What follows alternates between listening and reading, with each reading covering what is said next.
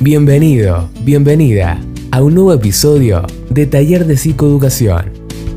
Este podcast te ayudará a equilibrar tu autoestima y empoderarte. Amor propio sobre todo. Taller de Psicoeducación es un podcast de la licenciada en Psicología Paula Aquino, que nos invita a aprender a valorarnos y querernos. Con ustedes, nuestra conductora, Paula Aquino. Hola, ¿cómo les va? Vamos con el cuarto episodio de podcast de talleres de psicoeducación y hoy les quiero venir a hablar sobre las emociones, ¿sí? Esto que de alguna manera sabemos qué es, pero no sabemos, ¿no? Así que, como siempre, como cuando arranco con cada episodio, les voy a contar un cuentito que inicialmente lo ha contado Bukai y hoy se los quiero compartir, ¿sí? Una vez en una isla donde habitaban todas las emociones, todos los sentimientos humanos. Convivían, obviamente, el temor, la sabiduría, el amor, la angustia, la envidia, el odio. Todos, todos estaban ahí. Y justamente había roces, como en cualquier convivencia, ¿no? Como cuando vivimos con la familia, con la pareja, con amigos era también tranquilo, pero además se ponía como heavy, ¿no? Eh, la convivencia es heavy. Y justamente la rutina hacía que el aburrimiento se quedara dormido o el impulso armaba algún escándalo, pero muchas veces la constancia y la convivencia lograban aquietar al descontento. Un día, sí, un día inesperadamente, para toda la gente que vivía en esa isla, en esta isla de emociones, el conocimiento convocó una reunión. Cuando la distracción se dio por enterada y la pereza llegó al lugar del encuentro, todos estuvieron presentes. Entonces, el conocimiento dijo, tengo una mala noticia que darles. Esta isla se está hundiendo. ¡Wow! Todas las emociones que vivían ahí, obviamente, empezaron a entrar en, desesperación. ¿Cómo puede ser si nosotros estamos aquí desde siempre? El conocimiento repitió, la isla se hunde. Pero no puede ser, decían las emociones. Tal vez estés equivocado, no tenés razón. Y el conocimiento, gente, nunca se equivoca, o casi nunca. Dijo la conciencia, justamente dándose cuenta de que esto era verdad. Si él dice que se hunde, es porque se hunde. Entonces las emociones se miraban unas a otras y decían, ¡Ah! ¿y qué vamos a hacer ahora? Entonces el conocimiento contestó, por supuesto que cada uno puede hacer lo que quiera, pero yo les sugiero o les digo que busquen la manera de dejar la isla. Construyanse un barco, una balsa, un bote, lo que más les guste, porque esta isla va a desaparecer. Entonces le dicen las emociones al conocimiento, vos no podás ayudarnos, o sea, nos estás diciendo esta mala noticia y no nos podés ayudar. No, dijo el conocimiento, la previsión y yo hemos construido un avión y en cuanto termine de decirles esto, volaremos hasta la isla más cercana. Wow, el conocimiento a veces nos desilusiona, ¿no? Él ya tenía todo armado. Y las emociones le dijeron, ¿y pero de nosotros qué pasa? ¿Qué va a pasar de nosotros? Bueno, el conocimiento se subió al avión con su socia, la previsión, y llevando al polizón el miedo, que como no es tonto, se había escondido en el motor, dejaron la isla. Todas las emociones, en efecto, se dedicaron a construir un bote, un barco, un velero, lo que sea, una balsita, ¿no? Porque el amor estaba tan relacionado con cada cosa de la isla, ¿sí? El amor, porque hasta ahora no habíamos hablado del amor, hablamos de, emociones más negativas, ¿no? Dijo, dejar esta isla, después de todo lo que viví aquí, ay no, ¿cómo voy a dejar este árbol? ¿Cómo voy a dejar este pedazo de tierra? ¿No? ¿Cuántas veces nosotros cuesta dejar? Nos cuesta salir de esa zona de confort. Compartimos tantas cosas y mientras las emociones se dedicaban a fabricar el medio para irse, el amor se subió a cada árbol, olió cada rosa, se fue a la playa, disfrutó, se revolcó en la arena. ¿sí? Como solía hacerlo siempre. Tocó cada cosa de esa isla. Al llegar a la playa, justamente donde el sol salía, donde venían esos atardeceres o esos amaneceres, en su lugar favorito, dijo, quizás la isla se hunda un ratito y después resurja, ¿no? ¿Por qué no? no? Muchas veces uno tiene esta idea de que las cosas, no, las cosas malas pasan, pero que después vuelven a ser igual. Y no, nunca vuelven a ser las cosas iguales. Se quedó durante días y días midiendo la altura de la marea para revisar si justamente el proceso del hundimiento de la isla era reversible. Pero la isla, les cuento gente, se hundía cada vez más. Pero el amor no podía pensar en construir porque estaba tan, tan dolorido que solo era capaz de llorar y gemir por eso que va a perder. El amor estaba llorando, gente. El amor estaba destruido. Entonces se le ocurrió que, que la isla, como era grande y aún así, aunque se hundiera, él se podría refugiar en una zona más alta. Así que una vez más tocó todo lo que estaba en la isla, la arena, las piedras. Otra vez mojó sus pies, sus brazos. Luego, obviamente, sin darse cuenta de su renuncia, caminó hacia la parte norte de la isla, pero era la más elevada, y la isla se hundía cada vez más, y el amor se refugiaba cada día en un espacio más pequeño. Después de tantas cosas que pasamos juntos, le decía a la isla, ¿no? ¿Por qué? ¿Por qué te hundís? Hasta que se quedó justamente en una porción muy minúscula de la isla, porque el resto había sido atrapado por el agua. En ese momento, el amor se dio cuenta de que la isla se estaba hundiendo de verdad y comprendió que si no dejaba la isla, obviamente, el amor desaparecería, gente, y para siempre. Caminando, caminando, caminando, se dirigió a la bahía. Ya no había posibilidades de construir una salida, porque había perdido demasiado tiempo en negar lo que, pedí, lo que perdía, ¿no? Esto de que muchas veces negamos lo que va a suceder de manera inminente, ¿no? Nos quedamos ahí enroscados pensando en de qué manera no lo pierdo. Muchas veces pasa con los vínculos, ¿no? Y desde ahí podía ver a sus compañeros en las embarcaciones y tenía la esperanza de explicar su situación y de que alguno de sus compañeros los comprendiera y la llevara. Obviamente, ¿no? Porque ella se había tomado, o él, el amor, se había tomado todo el tiempo para no irse, aferrándose a esta isla que se estaba hundiendo. Observando un poco el mar, vio venir el barco de la riqueza y le hizo señas. La riqueza se acercó un poquito a la bahía. Riqueza, tú tienes un barco tan grande, ¿no me llevarías hasta la isla vecina? Yo sufrí tanto la desaparición de esta isla que no pude fabricarme un bote. Y la riqueza le contestó, estoy tan cargada de dinero, de joyas, de piedras, que no tengo lugar para ti. Lo siento. Y siguió camino. El amor siguió observando y vio venir a la vanidad en un barco hermoso, lleno de adornos, mármoles, florcitas de todos los colores. El amor se estiró un poco y le dijo, Vanidad, vanidad, llévame con vos.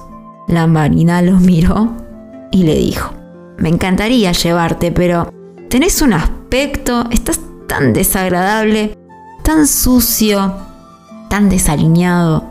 Perdón, pero creo que afearías mi barco. Y se fue. Y así el amor pidió ayuda a cada una de las emociones.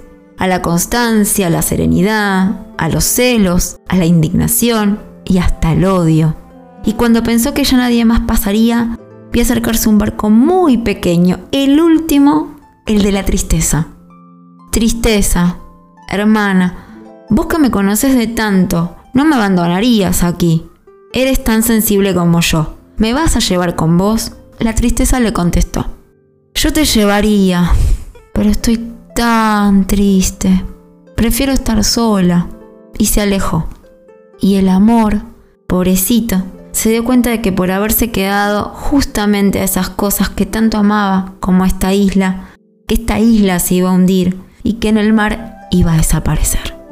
Entonces, en el último pedacito que quedaba de la isla esperaba el final y de pronto el amor escuchó que alguien chistaba. le dijo. Un desconocido. Viejito que le hacía señas como de un bote que estaba ahí, una balsa. Y el amor se sorprendió. Dijo, ¿a mí? Como con una alegría. ¿Me está llamando a mí? Sí, sí, sí, dijo el viejito. Vení, subite a mi bote y rema conmigo. Yo te salvo. El amor lo miró y quiso darle explicaciones. Lo que pasó fue que me quedé... Entiendo, le dijo este anciano. Subí. El amor subió el bote y juntos empezaron a remar para alejarse de la isla. No pasó mucho tiempo hasta que él vio cómo esa isla que él tanto amaba desaparecía. Ay, nunca va a volver a existir una isla como esta, dijo. El viejito no decía nada, estaba inmutable. Y cuando llegaron a la isla vecina, el amor comprendió que seguía vivo. ¡Wow! No me hundí, estoy vivo. Entonces giró para darle un abrazo a este viejito, a este anciano que lo salvó y que lo rescató. Entonces, sin decir una palabra, se había marchado este viejito. El amor, muy intrigado, fue en busca de la sabiduría para preguntarle, ¿cómo pudo ser? Yo no lo conozco y me salvó. Nadie comprendía que me hubiera quedado sin embarcación, pero él me ayudó, o sea, él sí, el resto no quiso, y él sí, él me salvó, y yo no sé quién es. La sabiduría lo miró a los ojos un buen rato y le dijo, Él es el único capaz de conseguir que el amor sobreviva cuando el dolor de una pérdida le hace creer que es imposible seguir adelante. El único capaz de darle una nueva oportunidad al amor cuando parece extinguirse. El que te salvó, amor, es el tiempo hermoso cuento para reflexionar, ¿no? Varias cosas. Uno, el apego, que veníamos hablando un poco en, en los otros episodios. ¿Cómo nos vinculamos? ¿Qué tipo de apego tengo? ¿Realmente siento que me voy a morir si esta isla se hunde? ¿O puede haber una nueva oportunidad? ¿O puede haber un tiempo que me rescate y que realmente yo pueda salir y quedarme en otra isla y ser más feliz incluso con una nueva oportunidad?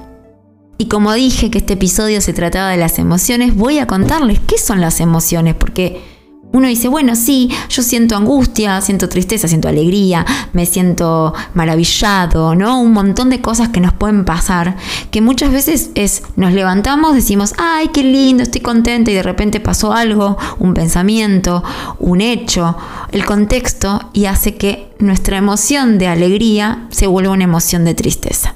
Bueno, las emociones en sí son reacciones justamente psicofisiológicas, que justamente lo que hacen es adaptar al individuo frente a lo que vaya a percibir, como les decía, un objeto, el contexto, lo que vayamos viviendo, un lugar, una persona. A ver, cuando estamos, por ejemplo, eh, en un lugar hermoso, no en una playa, o la gente que tuvimos posibilidades de viajar, conectarse con ese lugar genera maravilla. O cuando uno lo recuerda, o ver una foto, ¿sí? Todo eso genera emociones y hace generar justamente atención y que se activen justamente todos, todas nuestras funciones básicas, ¿sí? Nuestras funciones cognitivas, ¿sí?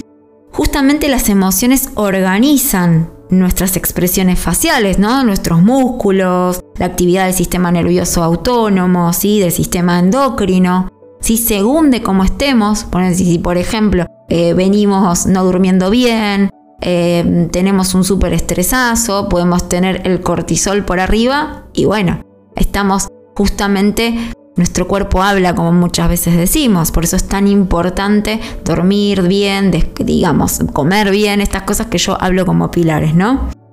Justamente los diversos estados de los neurotransmisores, ¿sí? O nuestros estados, eh, perdón, emocionales, causan que liberen, ahí está, los neurotransmisores y las hormonas. Por eso digo que es tan importante que tengamos un hábito de descansar, un hábito de, de, dormir bien, de comer bien, ¿sí? de tener tiempo para nosotros. Conductualmente las emociones también sirven para establecer nuestra posición con respecto a nuestro entorno, ¿sí? A ver, dependiendo de como que tenemos la capacidad de adaptarnos, ¿no? De repente me levanté mal, pero tengo que ir a trabajar y puedo tener esta adaptabilidad de, bueno, listo, eh, me pasó algo en el trabajo lindo y divertido y cambié inmediatamente mi emoción. ¿sí? Y esto nos impulsa justamente a todos los demás, nuestras relaciones interpersonales también. Y las emociones actúan, que esto es importante, como depósito de influencias innatas y aprendidas, ¿sí? Y justamente tiene como algunas características que son variables entre obviamente individuos, grupos y culturas, ¿sí? A ver, desde que nacemos, de una manera de ver, ¿no? Nosotros vamos creciendo con una cultura familiar. También desde el apego de cómo fue esta madre, esta madre suficientemente buena, que nos miraba, que nos contenía o no. Y en base a eso también vamos forjando nuestras emociones. Como, por ejemplo, la capacidad de tener empatía si una persona se siente mal, de abrazarla y acompañar su dolor. O si está muy feliz y ponernos feliz por esa persona. ¿Sí? Y acá lo más importante del podcast de hoy es cómo gestionamos las emociones, porque si bien ya les describí un poco de cómo son las emociones, de dónde vienen, qué respuestas fisiológicas tenemos en el cuerpo, qué nos generan, ¿cómo podemos gestionarlas? ¿Qué es lo más importante? ¿Cómo las gestionamos? Entonces les dejo algunos tips para justamente gestionarlas y que les sean útiles, ¿sí? La primera es fijarte en las señales emocionales cuanto antes. O sea, es párate y pensá. ¿Cómo me siento? Esto que yo decía en los podcasts, en los episodios anteriores, ¿no? De quién soy, qué quiero, dónde voy. Bueno, ¿cómo me siento hoy? ¿Cómo me registro? ¿Sí? Luego, localizar justamente la emoción y físicamente. ¿Qué decimos cuando estamos angustiados? Apretamos el pecho. Sentimos que nos duele. ¿Sí? ¿Dónde sentimos la emoción? En el pecho, en la garganta. Ponerle nombre a los sentimientos, ¿sí? Tratar de identificar cada una de las emociones que en ocasiones pueden presentarse juntas, ¿sí? A veces tenemos, eh, por ejemplo, la gratitud, ¿sí? tenerse, digamos, agradecidos y además estar maravillados y estar, ¿no? Podemos tener varias emociones. Pero yo lo que les invito es a separarlas y etiquetarlas, ¿no? Cuando uno habla, en realidad no queremos etiquetar, pero sí, etiquetarlas, ¿sí? Y aceptarlas, ¿no? No juzgarlas, ¿no? Como siempre les invito, esto de les invito a pensar, bueno, si hoy estoy mal, permitirme estar mal, estar mal. No, esta frase que muchos habrán escuchado es estar bien, estar mal. ¿Por qué? Porque uno se tiene que permitir, aceptar. Hoy no tengo ganas de trabajar, hoy no tengo ganas de eh, levantarme. Bueno, respetate, aceptá, conoce esa emoción, ¿sí? Buscar el origen de esos sentimientos y por qué se encuentran ahí, por qué se encuentran ahí dale obviamente la importancia que tienen, porque a veces nos subestimamos a nosotros mismos, ¿no? Entonces, lo que tienen que hacer es recordar justamente que las emociones forman parte de nosotros y que lejos de que nos afecten, porque uno piensa, bueno, pago, pero el miedo, pero la tristeza, no están buenos, sí, porque nos regulan. El miedo nos hace salir de la zona de confort, la tristeza o la angustia nos hace salir de eso que no queremos más, de no sostener más eso que nos duele. ¿Sí? Nos hace aprender. Las emociones que, que son negativas nos hacen aprender, por eso hay que aceptarlas, ¿no? Y que son fundamentales para nuestra supervivencia, ¿sí? Para indicarnos qué camino debemos tomar y así, por supuesto, aumentar nuestro bienestar. Y reconocerlas y poder expresarlas nos hará justamente poder avanzar en una mejora de nuestra calidad de vida. Entonces, hoy los invito a reflexionar sobre este cuento y sobre lo que hablábamos de las emociones, para que justamente si nuestra isla se está hundiendo, entender que es cuestión de tiempo encontrar otra isla en la que me sienta mejor y más cómodo y en la que no hay nada que no se pueda solucionar o como yo le digo a muchos de mis pacientes, ¿qué es lo peor que puede pasar? Y empezar a entender y a aceptarnos tal cual como somos en este camino de la autoaceptación. Les mando un beso enorme, enorme, enorme. Seguimos en Instagram, búscanos como talleres psico-bajo. Compártelo con alguien que necesite escuchar esto. Esto ha sido Taller de Psicoeducación. Nos escuchamos en la próxima.